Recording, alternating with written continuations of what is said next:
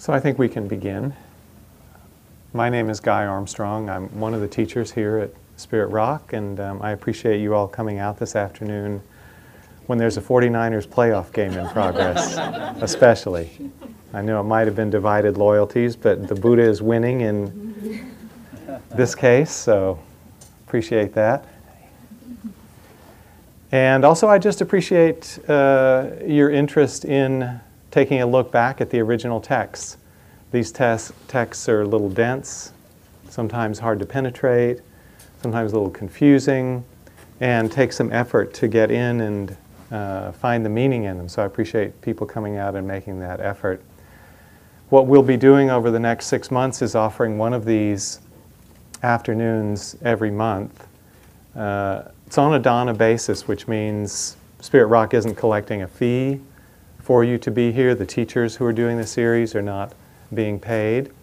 And so, to the extent that you find the class helpful and wish to express your appreciation, there will be the opportunity to offer a donation or dana at the end of the afternoon. And as always, it's gratefully received on behalf of the center and on uh, behalf of the teachers as well. So we'll have a few teachers in the series over these six months. I'm going to begin, then I think Richard Shankman is coming in, James Baraz, and Temple Smith. I think those are the four of us who will be covering these six months. I can't promise that there will be a sequence to the teachings. Each of us is going to kind of do our own thing, but I think you'll find them all interesting, and all these people have a lot of familiarity with the text, so I think it will be uh, a, good, a good foundation for us to begin with. Our text for today is taken from the Majjhima Nikaya, which literally means middle length collection. It's this uh, brown volume, which you've probably seen before, I'm using a translation from Bhikkhu Bodhi from around 1995, uh, when he published this whole collection as the middle length discourses of the Buddha. I just wrote a review for Inquiring Mind of his new book, which is the translation of the Anguttara Nikaya. This book, now called Numerical Discourses of the Buddha, has just come out. And so there will be a review of it in the next Inquiring Mind. And as I was writing, thinking about Bhikkhu Bodhi's contributions to uh, Dharma in the West, I felt I came to feel that this book, the Majjhima, was a revolutionary work for uh, serious students of Vipassana and Theravada because it was the first time that the whole collection of a Nikaya, there are five Nikayas in the Sutta collections, it's the first time that a full translation of a Nikaya had come out in a re- in readable translation with an excellent introduction and good notes and indexes. So we have in this book a way for those who want to kind of self guide themselves into the study of the Buddha's original words. So, if you were going to start with any one volume in looking at the suttas, this is the one I'd recommend. And so, I'm picking one sutta today from this collection for us to look at, which is called the Honey Ball. That's sutta number 18. There are 152 discourses or suttas in this whole collection, and we're looking today at number 18.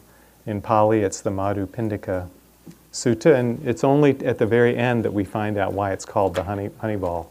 So you have to stick around for the afternoon to find that out. I think it's a really um, fascinating and important discourse, but it's one that we haven't spent, as Spirit Rock teachers, we haven't spent a lot of time talking about. So some of it um, may be new, uh, I know you're going to be familiar with some of the key concepts because you've heard the term papancha a lot, I bet. But the way that it's explained here, I find really interesting and insightful. And there are some other threads, other suttas that we'll pick up that highlight the profound significance of the term papancha and the way it affects our, our human lives. So I'd like to start with a little bit of, of an experiential reflection and ask that we all just step back a moment and, with a broad view of Dharma, take a look at the question how does suffering arise in our lives? You might say, what are the things that lead us into suffering? Where are the, where are the difficult areas of our life? What is it by our own activities that lead us into suffering? And of course, this is kind of the central question of the Buddha's teachings. We want to understand what leads to suffering and then how to release it, how to become free. So when I ask that question, what are some of, I'm sure you're not at a total loss for answers. What are some of the things that you see in your own life that lead to suffering? Wanting things to be different from the way they are. Wanting things to be different from the way they are. This sounds a lot like one of the Noble Truths. no, that's a very nice formulation of the second Noble Truth, which is craving. So, wanting things to be different than the way they are Sometimes that expresses itself in desire terms. I want to get something pleasant. Sometimes it expresses itself in aversive terms. I want to push away something threatening or unpleasant. But in any case, we're kind of always trying to manipulate our experience to milk it for something a little bit better. And that's the operation of, of craving. How does this activity reflect itself in, in your experience? It's, you know, this preference of wanting things to be one way and not wanting them to be another way. How do you notice it comes through in your direct experience in living? How do you see it happening in you? What's the mechanism? Anxiety. Anxiety. Sadness. Sadness. Habitual patterns of thought and action. Habitual patterns of thought and action. And in, ter- in action, can we throw in emotion? Thinking, feeling, acting. Emotion is karmic also, yeah, sort of volitional. So, anxiety, sadness are two of those, and the more general formulation is habitual tendencies and ways of thinking and acting and feeling. Does that pretty well cover it? that formulation is a very it's a very comprehensive formulation, isn't it? And under these habitual patterns, we could include also, you know, desire and fear and anger and regret and all kinds of other particular expressions. But it's these habitual tendencies of thinking, feeling, and acting that get us into trouble. So, the realm of acting, let's say we're talking about the realm of sila, of ethical conduct in the Buddha's teachings, is more or less covered by the five precepts. Right? If we clean up our lives in terms of the five precepts, not killing, not stealing, not engaging in sexual misconduct, not lying, and not abusing drugs and intoxicants, we've kind of covered the purification, you might say, or the cleaning up of the conduct of speech and body. Then a lot of emphasis in meditation, this is where we go next, meditation. A lot of emphasis in meditation is put on working with emotions. We start talking about the five hindrances, and then we open up beyond that to look at the, the full range of emotions that people feel sadness and grief and anger and desire and frustration and self judgment and loneliness, embarrassment, regret, all of those. And we work with those emotions one by one to become comfortable with them. Now, the area of thinking. Why is thinking? I mean, we can all relate to the distress of these difficult emotions, right? This is one of the hardest things to bear in life. Life has physical pain, and life has emotional pain. That is a lot of our dukkha. What's the problem with thinking? We make it worse. Somebody said, We make it worse. we make it worse. How? How, do, how does thinking make things worse? dwell in a, in a mind state which is not helpful. Yeah, thinking helps us dwell in a mind state, which is not helpful. So it, you could say, takes a hold of some situation that causes an emotion and then dwells on it meaning we kind of go over and over and over. As we dwell, what's happening to the mind state or the emotion? we blow it up, don't we? So, thinking gets us involved in multiplying the emotional pain. If I have an interaction with you and you do something that offends me and I feel some annoyance at the time, once your words stop, who's harming me if I'm getting upset? It's just me, isn't it? Your words have stopped. Any unskillful action from your side has ceased. It's my own thinking about and dwelling on that past situation that causes the harm again and again, that causes the suffering. So, this realm of thinking is, is intimately connected with the difficult emotions. If we didn't dwell on the difficult emotions, what would happen to them? Yeah, they'd arise and they'd pass away. But by dwelling on the situation, on the people, on the episode, on the emotion itself, we fixate on it and we keep blowing it up. so, this area of, of thinking becomes really crucial if we want to step out of the suffering that, that we create in our lives. Do you feel in control of your thinking? For seconds at a time. A second at a time? Mm-hmm. Yeah. When the mind is steady in meditation, do you feel more secure from thoughts? But more aware, More aware? being able to pause. Yeah. When you're mindful of your thoughts, can they impact you as strongly? No. No. Uh, this was pointed to, there's this really uh, fascinating sutta. I'm just going to digress for a moment. Um, that's in the Majjhima. It's number 123, 123. It's called The Wonderful and Marvelous. In this sutta, the Buddha describes, is said to describe, I actually don't believe a lot of this, but he describes his birth, where he descended from a heaven realm. Um, coming out of his mother's womb, it said that he stood up as soon as he was delivered, took eight steps, and said, This will be my last birth. I have a lot of general trust in the suttas, but I don't have trust in stories like that. So he's describing the wonderful and marvelous qualities of a Buddha and his life and his understanding. And he gets to the very end and he says, and he's talking to uh, his attendant Ananda.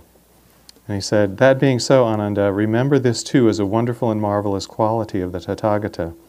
Here, Ananda, for the Tathagata, feelings are known as they arise, as they are present, as they disappear. Perceptions are known as they arise, as they are present, as they disappear. Thoughts are known as they arise, as they are present, as they disappear.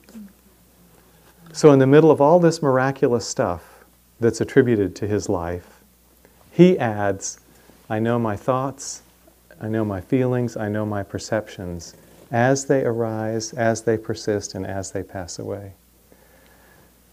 If we set this as our goal as meditators, we would be, you know, achieving it, we would be well down the road to freedom, to liberation. So, this is a wonderful aspiration for us. If we can bring mindfulness to the arising of our thoughts, perceptions, and feelings, we will discover a huge amount of inner freedom.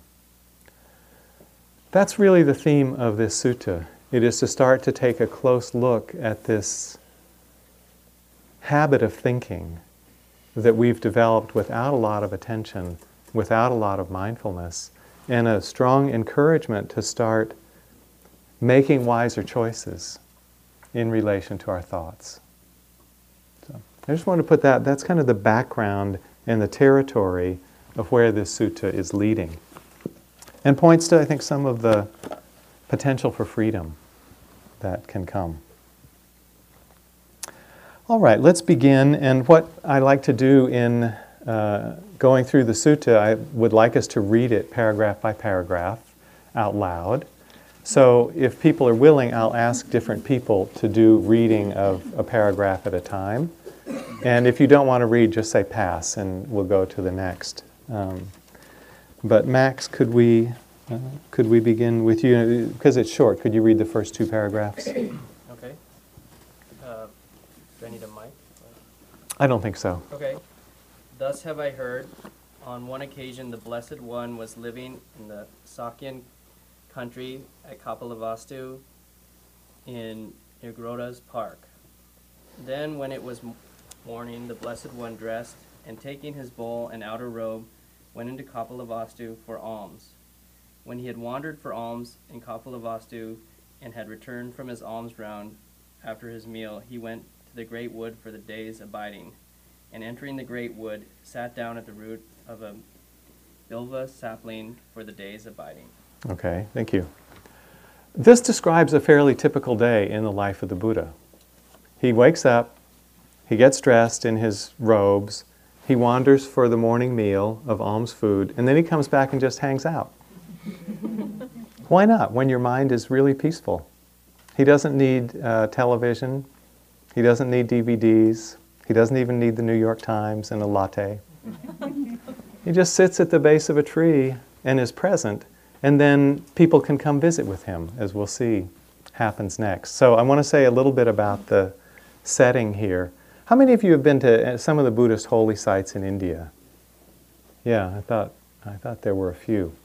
So this is set in Kapilavastu. Anybody been to Kapilavastu? I think you were, Maggie. Yeah, yeah. This is where the Buddha grew up. It's not his birthplace, which is Lumbini, but it's where he grew up. It's not far from Lumbini, but Lumbini's in Nepal, and this is just across the border in India. If you go to Kapilavastu today, there's nothing there. It's empty farmland by and large. So I don't know where the great wood would have been because there are not many trees left in that part of northern India. But you can see some remnants of where monasteries were erected at the time of the Buddha. This is basically his home, homeland. The clan who lived here were called the Sakyans. The Buddha was a Sakyan.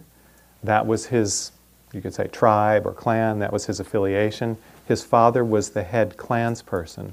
Sometimes it's put out that his father was the king, but the king was actually in um, a different area. The king was not. They paid obeisance to King Pasenadi, who was further west. So his father wasn't a king, but his father was a well off, well to do chief of this clan. So he's in very comfortable surroundings, and you'll see how comfortable in, in another uh, passage. And this is Nigrodha's Park. This is not a place of a huge amount of significance in the suttas, but there are a couple of little stories about it. It's a, it's a park that was given to the Buddha in the first year after his enlightenment, presumably by a wealthy landowner. And it is the site where Mahapajapati first asked the Buddha for ordination. Do you know how he established the Bhikkhu Sangha? And he didn't establish a Sangha, an ordained Sangha for women. And then his, basically, I don't know, what would you call it? It was his aunt who had raised him because his mother had died named Mahapajapati, came and said, There are a group of us women who would like to follow you also. Please ordain us. And the Buddha said no. She asked three times and he still said no. That, that was at Nigrodha's Park in Kapilavastu. Again, the family connection. You'll see a lot of these old Sakyan people are related. They're close, close family ties. Then he left and went to another town called Vaisali, which is, he also spent a lot of time at. And she followed him there, along with a few of the other women who wanted to be ordained, caught up with him, and Ananda interceded, so the story goes, and convinced the Buddha to ordain women. So he set up full ordination uh, for bhikkhunis shortly, I mean, shortly after he had turned it down, and I think fairly early in the life of the teachings. So that's why we had the Bhikkhuni order for thousand, thousand or more years until it died out in India and Southeast Asia. Now it's coming back, which is wonderful. So that was, that was the site at uh, Nigrodha's Park. Then let's go on. Uh, so he's, he's just hanging out in the Great Wood. He's sitting, and uh, section three describes this next little encounter. So, Marlene, could you read that? Sure. Dandapani, the Sakyan, while walking and wandering for exercise, also went to the great wood. and when he had entered the great wood, he went to the Bilva sapling, where the Blessed One was, and exchanged greetings with him. When this courteous and amiable talk was finished, he stood at one side leaning on his stick, and asked the Blessed One, What does the recluse assert? What does he proclaim? Okay, thank you. So, Dandapani, uh, this may not have been his given name, this may be something of a nickname. It means stick in hand. so, he's leaning on, it was said to be a golden stick, cane, although he was, he was actually quite young. So it gives the impression that he's a little pretentious. You, know, you have to be wealthy to have a gold stick.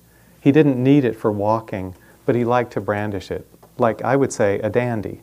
So his name, Dandapani, he's kind of a dandy. That's the trip with him. Now, in the vernacular of the day, just coming up to a renunciate and saying, hmm, what do you assert? What do you proclaim? is not a very friendly way to get started. Usually they say they exchange courteous and amiable talk, and then the person sits to one side. So Dandapani is still presumably standing, leaning on his cane. Oh, what do you teach? So he's coming across a little arrogant. He's fairly fairly young, so he doesn't have the stature of an elder. And he's, like I would say, kind of spoiling for a fight. If you know about Indian religious um, circles of this time, there were a lot of different sects with a lot of different views, and they love to argue. So it's kind of like, well, what do you teach? And I'm going to tell you what I think. So that's the way he's provoking the Buddha. Now, interestingly enough, he is the Buddha's uncle on his mother's side. He is a brother to Maya, who was uh, the Buddha's mother. And so he's also a brother to Mahapajapati, who became the first ordained woman. Nonetheless, or maybe uncles can be a little more assertive than anybody else, he's not particularly friendly in this approach.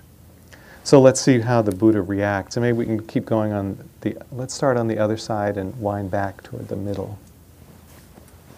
Friend, I assert and proclaim my teaching in such a way that one does not quarrel with anyone in the world, with its gods, its maras, and its brahmas. In this generation, with its recluses and brahmins, its princes and its people. In such a way that perceptions no more underlie that Brahmin who abides detached from sensual pleasures, without perplexity, shorn of worry, free from craving for any kind of being. Mm-hmm. Thank you. So here comes this guy, kind of a dandy, who wants to argue with him. And he says, So, what do you teach? He's just kind of spoiling for a fight. And the Buddha says, I proclaim such a teaching that I do not argue with anyone in the world. it's clever, right? He doesn't answer directly. He picks up on the energy and responds to the energy. So you'll see that many of the Buddha's discourses are delivered to one person specifically. He, he might have said something very different if a person had approached him respectfully. And in many situations, he's looking for the one person in the crowd who can understand his message to the deepest level possible. And so he may talk past a number of people there, and the whole teaching may be oriented to one person who he will recount got it in the course of that discourse. Sometimes we want to take these exchanges in the discourses and say, well, this is like the Buddha's teaching or the central truth that he was pointing to. But a lot of them are very situational. And this is one that's very situational. This is not the central crux or the most profound center of the Buddha's teaching. I teach in such a way as to not argue. But it was situational. It was the teaching for Dandapani on that day. So let's see what the. Um, oh, and we should pull out here a teaching such that uh, I do not argue, one does not quarrel, a teaching such that perceptions no more underlie that Brahman. Here, Brahman is being used not as a caste, which it was at the time, it was the religious or spiritual caste of the day, and the Brahmins tended to be wealthy and upper class. But it, it, it is used in its more basic meaning of holy person. Perceptions no more underlie that holy person who abides detached from sensual pleasures without perplexity, shorn of worry, free from craving for being. So this basically refers to someone whose heart is liberated. They're not drawn to sense pleasures and they're not invested in becoming something great. They're free, in other words. But what's key here is perceptions no more underlie them. This is a subtle point, but it's kind of the heart of the sutta. Perceptions don't underlie one whose mind is liberated. So we have to stop and ask for a minute what does this word perception mean in the Buddha's language? In Western psychology, philosophy, the way I hear it, perception is um, sense datum, right? Like there's a perception of a sound. That's the registering of the sound in our experience. But in the Buddhist language, it's something different. The word is, that word is contact. In the Buddhist language, or the way it's been translated, the impinging of sense data on us through sight, sound, smell, taste, touch, thoughts, and feelings is called contact. We're always contacting the world through these six senses. In Western language, we would be saying we're perceiving the world through these six senses, but in Buddhist language, the way it's been translated, perception means something different. So the word for contact is phassa, P H A S S A. We'll meet it later on also. The word for, that's being translated perception is sanya. This is a key word. It's S A N N A with the two tildes, sanya. Perception or sanya means the recognition of a sense datum. So, hearing the sound like pre verbally, that's contact. But when your attention turns toward it and you say, that's the meditation gong, that's perception. So, that labeling faculty, the, the naming, the categorizing, which is based on memory, you wouldn't know to say that unless you'd met a meditation gong before. It's a mental activity. That's perception. So animals have this quality too. When you open a can of dog food at 5 p.m., your puppy knows what that is, doesn't, doesn't she? She comes bounding over because she recognizes that sound. So perception is a part of the normal functioning of mind. Um, it's not in any way wrong or to be got rid of. You know, sometimes people think, oh, I was sitting in meditation, I heard the sound, and I immediately thought footsteps. I shouldn't do that. I should just stay with the bare experience of hearing. But actually, this perceiving faculty is one that goes on all the time. Our mind's just kind of organized that way. I'm sure it has something to do with survival. You know, millions of years ago, we had to recognize what might eat us or what we might eat. So, you know, very handy for survival. It's an integral part of us. We don't need to worry about it. We don't need to turn it off. So don't worry that it comes in with some verbiage overlaying your basic sense experience. It's not a problem. Words are the way we meet, meet the world. That's okay. If perception is wrong, inaccurate, then it can create problems, but the fact of perceiving is not a problem. So this is a faculty of sanya. It takes our experience and it categorizes it. So as you look around the room, you are categorizing and, and seeing, you know, women, men, chairs, thangkas, Buddha, Kuan Yin, bell, and so forth. We may not be verbalizing it, but our mind is organizing that all the time. If we stuck with the bare sense data, all we would see is form and color. You know, turquoise, blob. You know, brown, blob. Blonde, blob. But we, we do more than that. We interact with that form and color and we give it names. That's okay.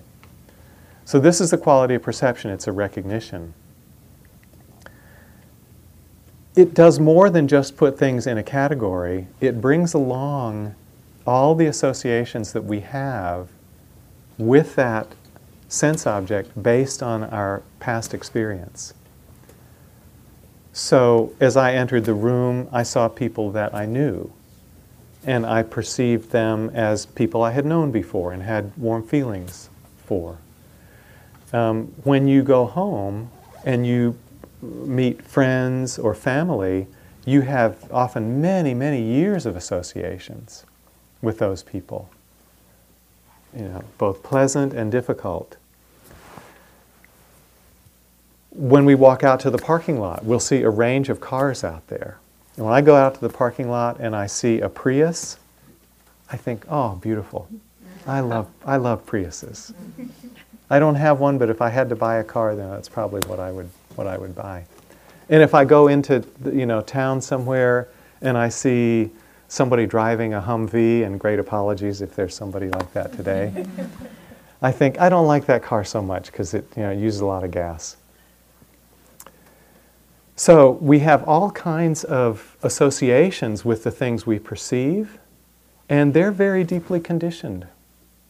You know, if you've ever tried to change the dynamics in a person intimate relationship, you know how fixed some of those patterns of perceiving are. We perceive our partner in a certain way. We perceive our child in a certain way. They perceive us in the same way. Not so easy to undo those associations.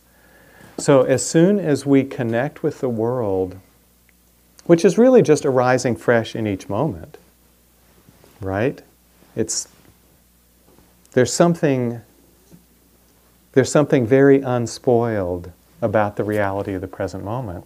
But we have this quality of perception and it pulls along a bunch of the past and past associations. And so it it mixes into our mind in a way that we can easily get entangled. So, what is being pointed to here is for someone who is free, they're not bound by their perceptions. Perceptions don't underlie them. So often we, are, we construct ourself on our perceptions of our role, of our personal history, of our relationships, of our status, of our car, our home, our wealth, or whatever. So we overlay on the basics of what we have contact with all sorts of interpretations that come automatically based on those old associations, and that's all part of perception. Those, that meaning comes with a perception. So that's why perception can be quite uh, entangling. Can be, but doesn't have to be. So this is this little piece right here that is the reply to Dandapani, in a way lays out the gist of the sutta and what's going to be explained in more detail. So let's see how Dandapani responds to that to that teaching. Question? Yeah. this is really helpful what you're saying, but I'm thinking an experience of times when there was a moment of just hearing the uh, the bell, that Mhm. momentarily was not elaborated, Mm-hmm. and how freeing that moment was. Mm-hmm. So it seems to me that there's still, um, it can be useful to, to see that overlay, not to make it a problem, but to see that there's pure perception, sound, awareness, and then there's mental elaboration that names and identifies it and associates to it. Yes, yes, thank you. I think that's very true. There are times when the little verbal overlay on sense datum either doesn't come in or comes in very weakly, very faintly, and there's a greater feeling of spaciousness as a result of that. And just being able to stay close to the bare sense data gives a greater feeling of you know, inner peace, spaciousness, presence. So when it happens like that, It's very, it's, you know, it's, it's, it's a good sign of meditation developing. So that's a nice thing. But I wouldn't want to hold that up as the way meditation should go. The most important thing is if it's like that, you notice it's like that. If you hear the sound and then the thought arises, bell, that's okay too. But you know the difference. You don't think that the sound is the bell. You understand that bell is a conceptual overlay that you're putting on the sound. So if you see the sound as a sound and the perception as a perception, then you're clear. Yeah, that's fine. So let's see how Dandapani um, responds to this opening teaching. Dana, have you got a sutta you could read from? When this was said, Dandapani the Sakyan shook his head, wagged and raised his eyebrows until his forehead was puckered in three lines. Then he departed, leaning on his stick.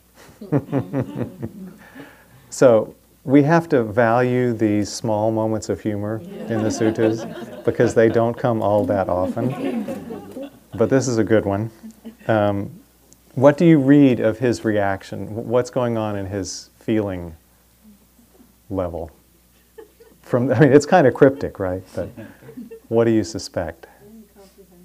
In lack of comprehension. Resistance. Yes. Skepticism. want a relationship with you. Yeah, yeah, yeah. Don't want to relate. Skeptical. I, I Grump. Yeah, yeah. And then he goes away. So he's kind of, you know, uncomprehending, confused, frustrated, annoyed, and then he just stalks off, which is not a bad outcome from the Buddha's point of view. he doesn't have to get into a dispute. So we kind of knew Dandapani was a little bit ill tempered when he arrived, and this sort of confirms it. So he, he walks off. And then let's see where the story goes next. Would you please? Then, when it was evening, the Blessed One rose from meditation and went to Nigrodha's park, where he sat down on a seat made ready for him, and told the bhikkhus what had taken place. Then a certain bhikkhu asked the Blessed One, Actually, could you continue with the next paragraph? But, Venerable Sir, how does the Blessed One assert and proclaim his teaching in such a way that he does not quarrel with anyone in the world, with its gods, its maras, and its brahmas? In this generation, with its recluses and brahmins, its princes and its people. And Venerable Sir, how is it that perceptions no more underlie the Blessed One, that Brahman who abides detached from sensual pleasures, without perplexity, shorn of worry, free from craving for any kind of being? Okay, thank you. So in um, paragraph six, uh, it just describes the Buddha going back to Nigrodha's park where he's actually living. That's where his hut would have been, and where other bhikkhus are staying also. And then, as he often does, he relates the events of the day as a teaching story for the people who are still there around the, the monastery. And then they question him about it. So, this paragraph seven uh, introduces one of the other common uh, traits of the suttas, which is repetition. We heard the dialogue, didn't we? we, we read that once, Bhante, but we're going to read it again. So you'll find that many of the key passages get repeated once, twice, sometimes many times. I think there are a couple of reasons for this. I think the repetition does bring them home more deeply. So I would encourage you when a repetition comes, don't just get frustrated and skip it. Read it through and engage with it again. Because often it's the really key passages that get repeated and see if it says something differently to you. You'll really notice this when you read these out loud. If you're ever kind of working with a sutta and it's not really flowing very well, try reading it out loud to yourself. The pacing changes and the impact, because you're hearing the words, will also change. And then you can really get into enjoying the repetition. Repetition is an important part of meditation practice, also, as I'm sure you know. A friend of ours was teaching meditation at Google. You know, mindfulness is getting big in the corporate world. You know, in hospitals, in prisons, military, mindfulness is taking off. So she was teaching at Google, and she had a bunch of really bright, young, technical people, you know, men, women, both, young and bright. She was in the second day of the class. They sat down, and uh, she said, uh, "This time, we're, I'm going to uh, give you more instruction about paying attention to your breath. I want you to sit down and feel your breath." And the hand went up. He said, "But Miss, we did that yesterday." so, maybe doing that for a lot of days. So, here too, we're going to hear things again and again, and if we can be patient with it, sometimes it will go in more deeply.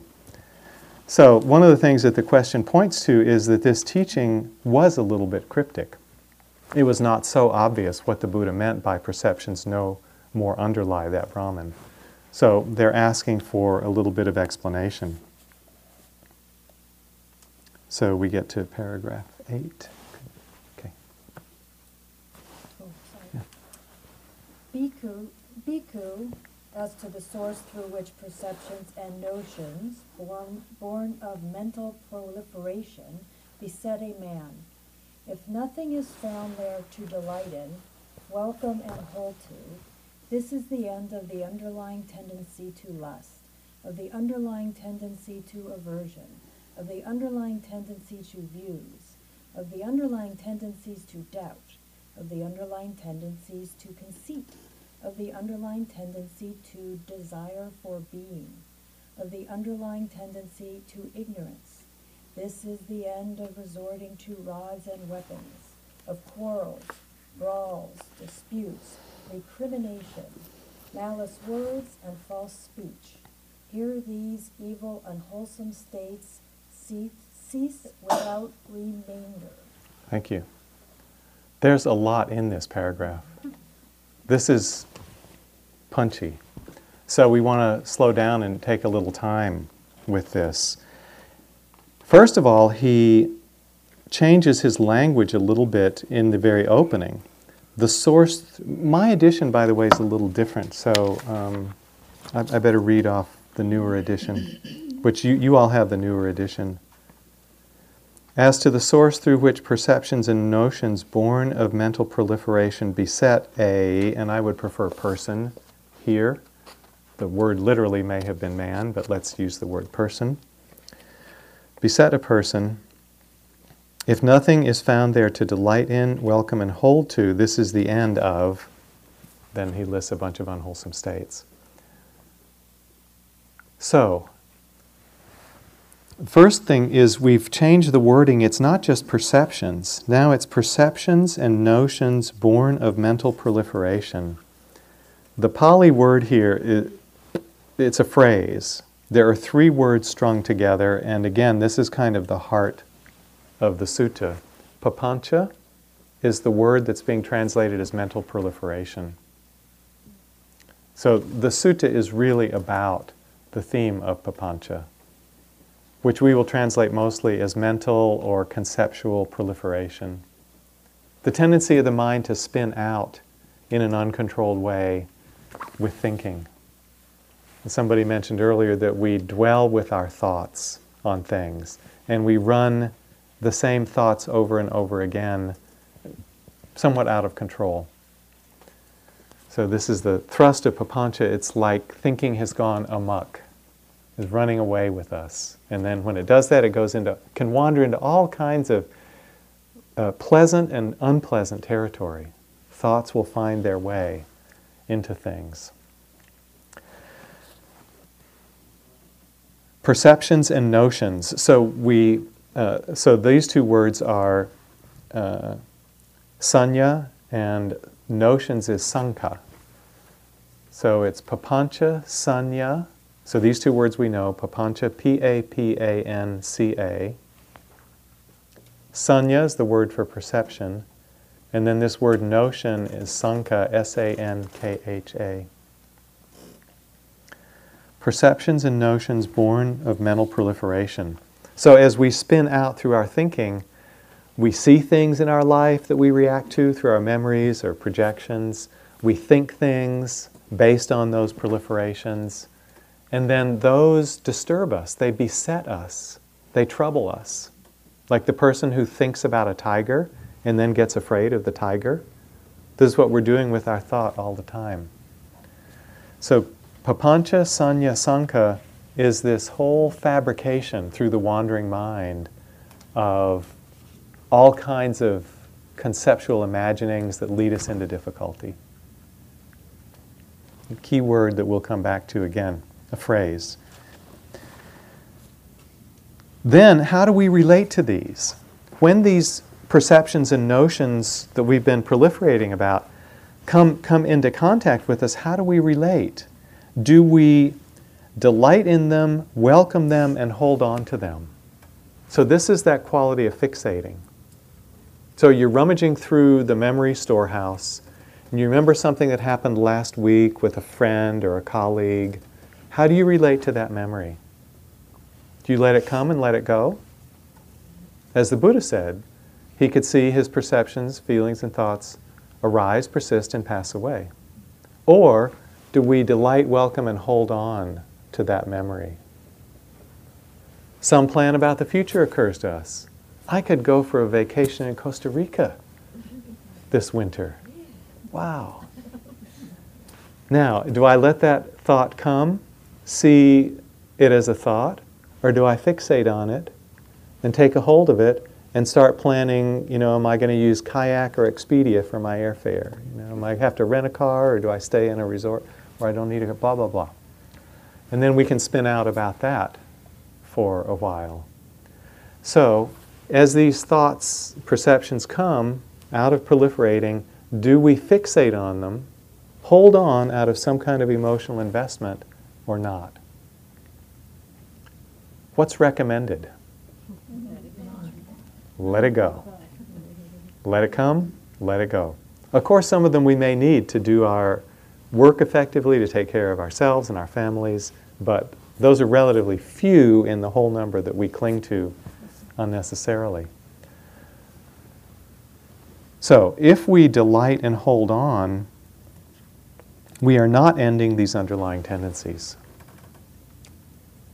This is an important list. This is one of the other lists that we don't talk about a lot, but it's actually very um, central. These are called the anusaya.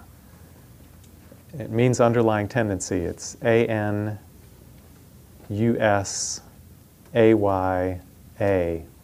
There are seven of them, which he lists here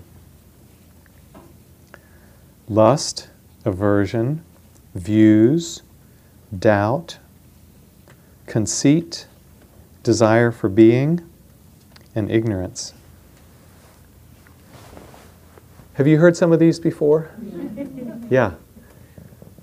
The Buddha focused on unwholesome states of mind and wholesome states of mind.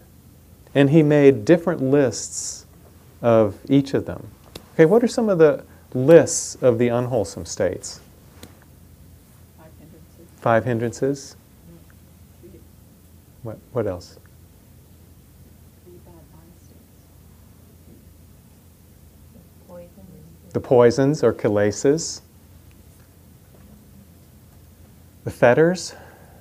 Yeah, ten fetters to keep us bound. Vipallasas, perversions of understanding. So there are a bunch of lists. Uh, the taints, the asavas, it's a big one. So there are a bunch of these lists. They're used in different contexts. The anusaya are in some ways a very fundamental layer of the mind. The taints also, or asavas, also have this very fundamental nature. You might say the most deeply conditioned tendencies of mind are in the taints and they, they reappear here. So, uh, lust is basically the desire for pleasant experience. Aversion or resistance is disliking. So these are so fundamental to the mind. These are basically two of the poisons and two of the hindrances. The underlying tendency to views. Views are one of the four types of clinging. The Buddha said there are four things, four ways we cling One of them is views. So we'll get into views more as we go through this, this sutta. Of the underlying tendency to doubt. This includes perplexity, uncertainty, particularly about the path. Of the underlying tendency to conceit, desire for being, and ignorance. Though conceit is this quality of comparing ourselves. It's basically considering ourselves to be something. But once we're something, we compare are we better than, worse than, equal to other people? So the judging mind, or that takes us to be something. This um, one of the most deep-rooted tendencies that only is uprooted at full liberation.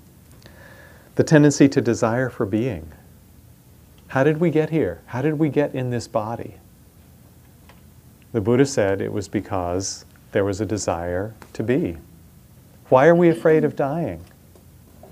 That's a gut fear, isn't it?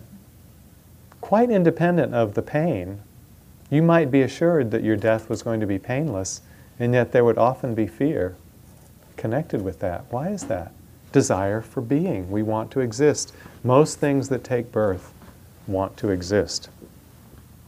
Everything that I know of that is born wants to exist. And the tendency to ignorance.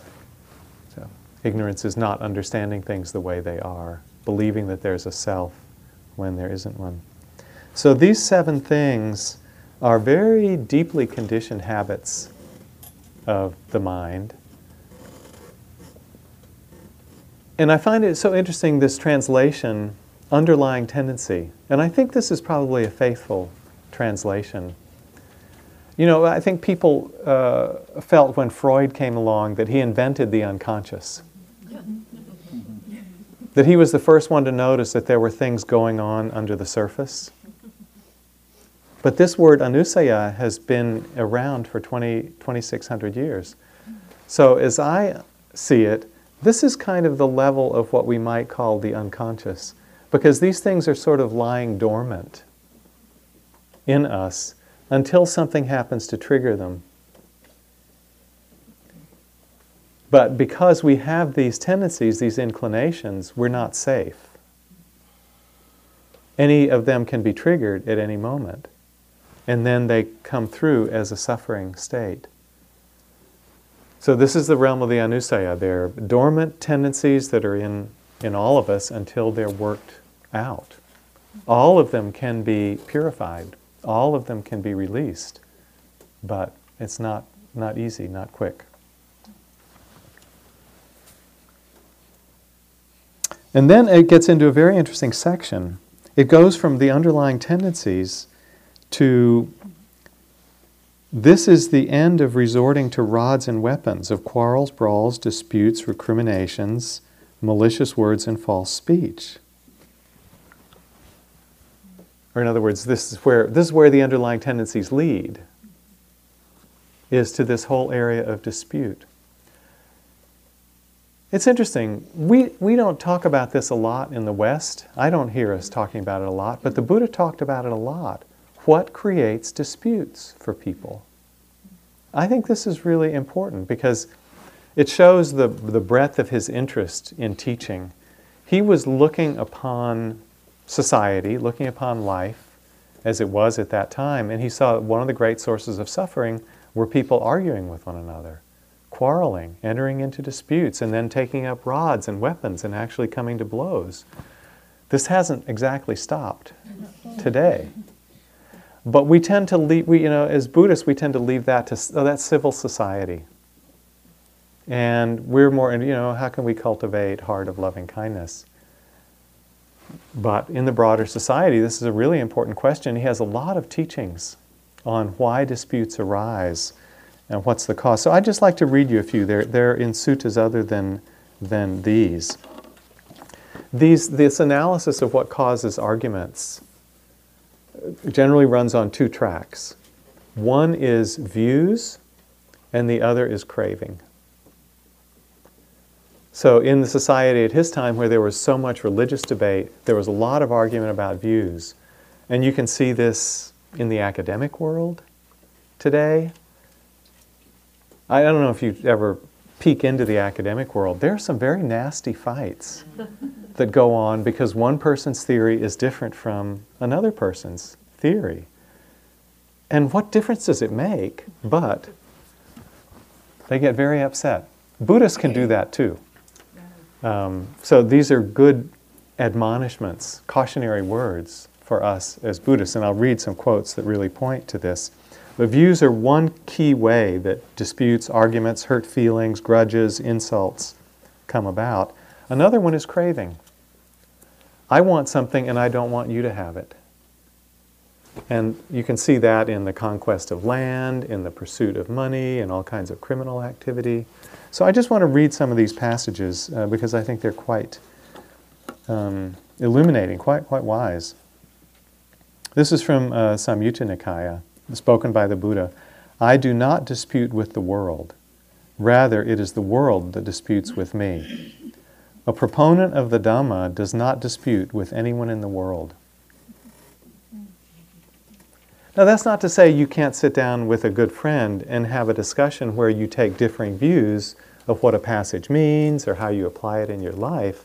That can be a healthy discussion. But when he says dispute, in this context, it means argument where there's a real sense of conflict and somebody's coming away feeling like they won, somebody else feeling like they lost.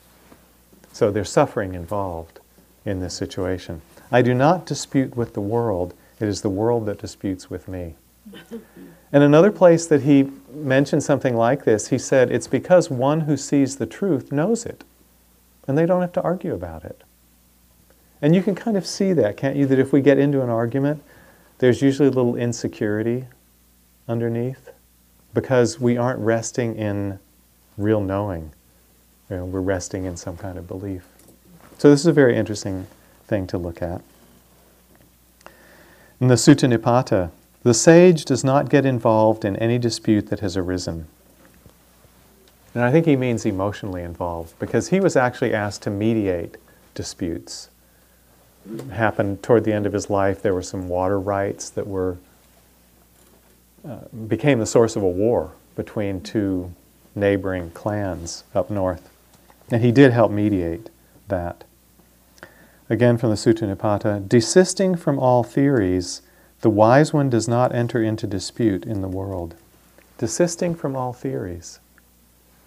So when we're talking Dharma with someone, are we talking from our personal experience and something that we know and feel confident in? Or are we attaching to a theory that we think is the way things are and we want to argue with somebody who holds a different theory? And the Buddha says, desisting from all theories.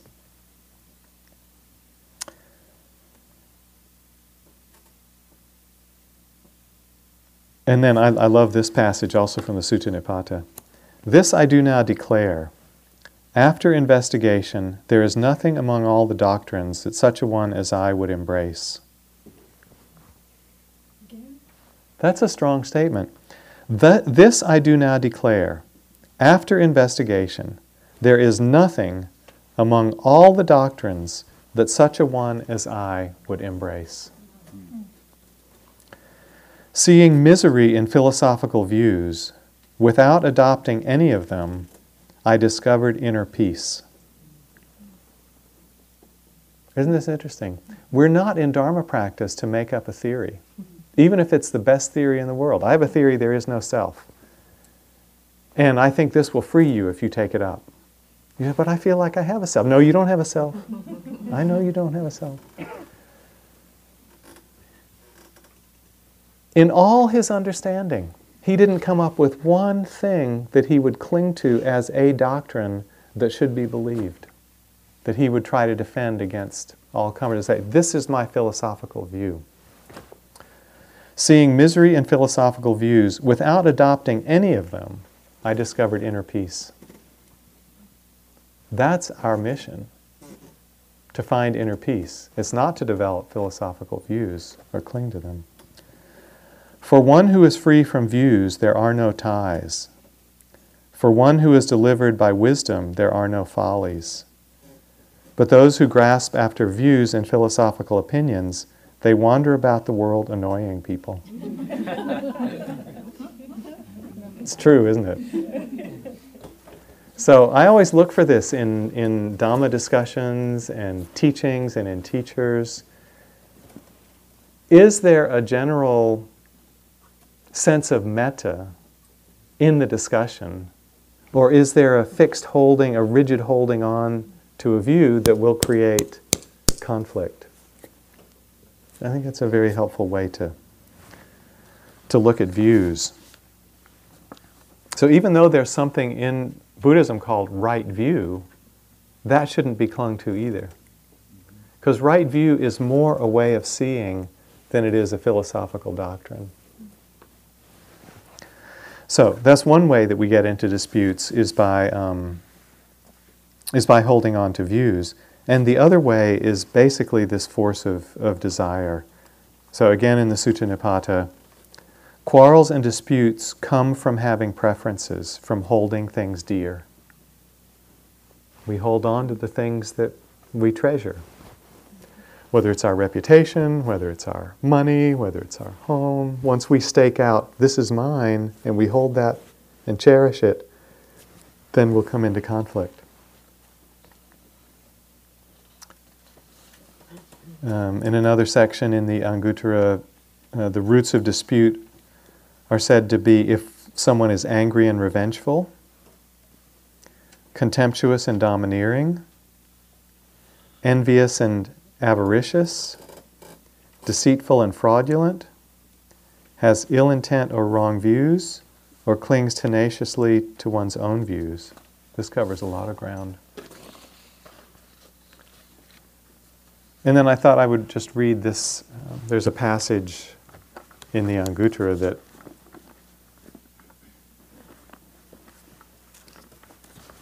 is interesting because it shows kind of the progression I will teach you nine things rooted in craving. And what are the nine things rooted in craving? So, this is a, you'll see this step by step kind of building, one step on the next. In dependence on craving, there is seeking. In dependence on seeking, there is gain. In dependence on gain, there is judgment. In dependence on judgment, there is desire. In dependence on desire, there is attachment. In dependence on attachment, there is possessiveness. In dependence on possessiveness, there is miserliness. In dependence on miserliness, there is safeguarding. With safeguarding as the foundation, originate the taking up of rods and weapons, quarrels and disputes. It's, it's kind of a step by step analysis of how we, how we form a relationship with something and turn it into possession, and that becomes the ground for uh, argument.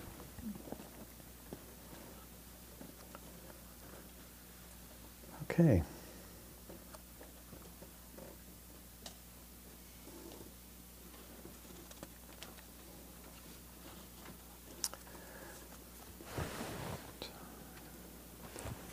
Go a little longer before then we'll we'll take a break in a few minutes.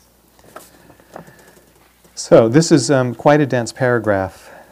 This um, paragraph eight, and let's go on with a couple of more paragraphs. Please. That is what the Blessed One said. Having said this, the Sublime One arose from his seat and went into, the, into his dwelling. Then, soon after the Blessed One had gone, the bhikkhus considered, Now, friends, the Blessed One has risen from his seat and gone into this dwelling after giving a summary and brief without expounding the detail and meaning. Now, who will expound this detail? Then they considered the Venerable Maha Kaccana mm-hmm. is praised by the teacher and esteemed by his wise companions of the holy life. He is capable of expounding the detailed meaning. Suppose he went to him and asked him the meaning of this. Yeah. So you'll often see this in the suttas. The Buddha will say something that's a little cryptic, and then they'll go to some senior monk or nun because nuns also get questioned in this way and answer, and there are suttas in the Majjhima delivered by nuns as well. And um, then they will give a detailed explanation. And Mahakaccana was said to be the monk who was most skilled at giving in detail the meaning that the Buddha had explained in brief. So let's see what happens when they approach him with the next, let's do, yeah, let's do num- just number 12. Um, The Venerable Mahakaccana replied, Friends, it is as though a man needing heartwood, seeking heartwood, wandering in search of heartwood, thought that heartwood should be sought for among the branches of a great tree standing possessed of heartwood, after he had passed over the root and the trunk. And so it is with you, venerable sirs, that you think that I should be asked about the meaning of this, after you passed the Blessed One by when you were face to face with the teacher. For knowing, the Blessed One knows, seeing, he sees. He is vision, he is knowledge, he is the Dhamma, he is the Holy One, he is the sayer, the proclaimer, the elucidator of meaning, the giver of the deathless, the Lord of the Dhamma, the, I'm sorry, I don't know. Tata- Tathagata. Tathagata. That was the time when you should have asked the Blessed One the meaning. As he told you, so you should have remembered it. Hmm. It's a little bit of a scolding, isn't it? and he's right, huh? They should have asked the Buddha. So, Mahakaccana, though he's a senior monk, is very deferential to the Buddha in this passage and goes into several lines of praise for the Buddha. This is one of the things you'll find in the canon from time to time are these words of praise for the Buddha, for the Dhamma, for the Sangha. These are wonderful sources for reflection. Um, that's why I uh, printed out one page, that extra page of handout. Just the one page that starts preliminary homage.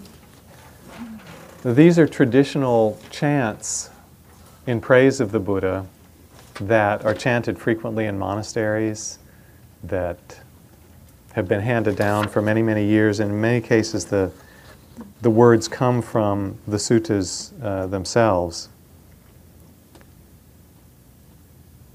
So I thought it might just pick up our energy a little bit if we just did a little bit of chanting at this point in the afternoon. So the way that this is structured, I borrowed this from the Abhayagiri monk's chanting book. And the way that it's structured is the phrase that's in parentheses, the one person who's leading the chant usually chants that solo.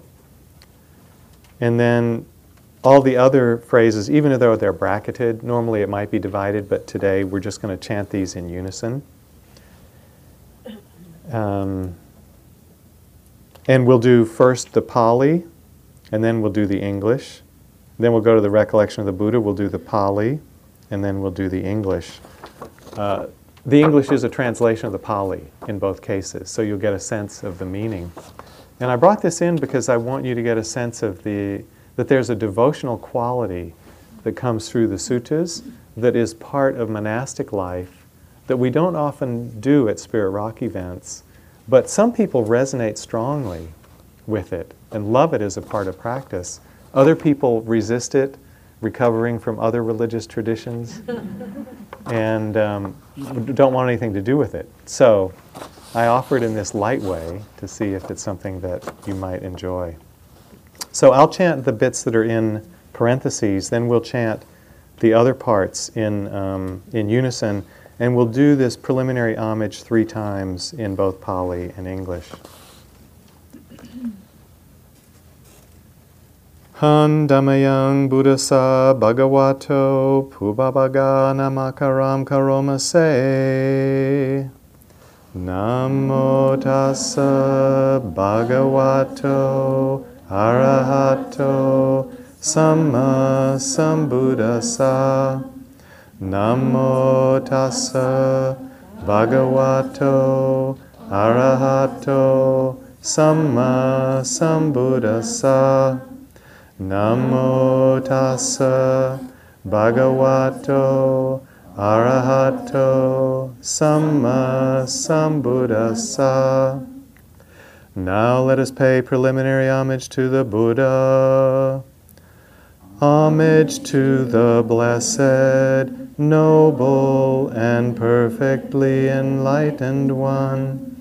Homage to the blessed, noble, and perfectly enlightened one. Homage to the blessed, noble, and perfectly enlightened one. I left out one key instruction. When there's a mark above, you chant that on a higher tone. When there's a mark below, on a lower tone. And when there's no mark, it's on a middle tone. You all got it anyway. But mm-hmm. recollection of the Buddha. Han Damayang Buddha Nusatinayang Karoma Se.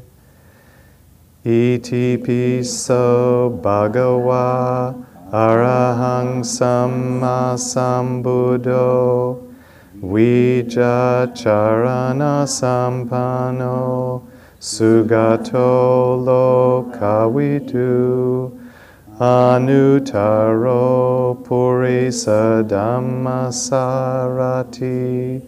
Sata De Matnusanam Buddho Bhagavati. Now let us chant the recollection of the Buddha. He, the Blessed One, is indeed the Pure One the perfectly enlightened one. He is impeccable in conduct and understanding, the accomplished one, the knower of the worlds. He trains perfectly those who wish to be trained. He is teacher of gods and humans.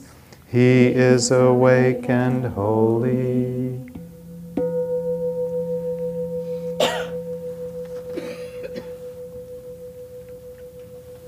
So if you were living in a monastery, you might chant this a couple of times a day. And you know, it does a few things. It tends to pick up the energy.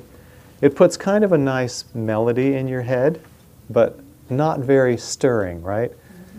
It's not like Tchaikovsky's Fifth or anything. It's going to rouse the emotions, pretty mellow. And it reminds you of the beautiful qualities of the Buddha, the Dharma, and the Sangha. So it's nice to have these uh, images and these words accompanying us as we practice. So, the qualities of the Buddha that are pointed to here, when we look at this one now, let us chant the recollection of the Buddha. The three words they use are blessed, pure, and enlightened. And it said that these stand for kind of the three key qualities of the Buddha. The blessed stands for compassion because he is able to offer blessings to people out of his love and compassion.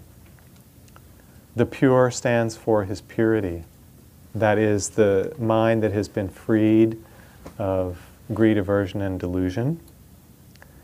The perfectly enlightened one refers to his wisdom, that he is awakened by developing penetrating insight. It's the insight that liberates. So these three qualities of compassion, purity of heart, and wisdom are just sort of summed up in this one line. And as we reflect on that, it can remind us what what we're practicing for. And I'm sure you can see these qualities in teachers that you connect to strongly, that you admire. The, our staff is going to be, the Spirit Rock staff is going to be doing a retreat this week, which Dana is going to be leading. Dana is our staff, staff Dharma teacher. And the theme of the retreat is brightening the mind. It's a wonderful thing to take into daily life. And so, one of the ways to brighten the mind is to reflect on the qualities of the Buddha, the Dharma, and the Sangha. If this seems a little too, I don't know, idolatrous or worshiping, think about the qualities of a teacher that you love. And by reflecting on those qualities, you can inspire yourself, you know, anytime that you feel the mind needs brightening. It's really a wonderful exercise.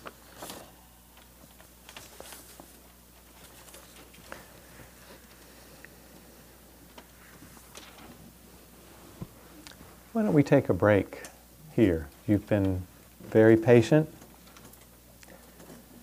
And uh, suttas are hard work. So, listening for over an hour, a lot of hard work already. So, let's take a 10 minute break. I'll ring a bell and then we'll come back together.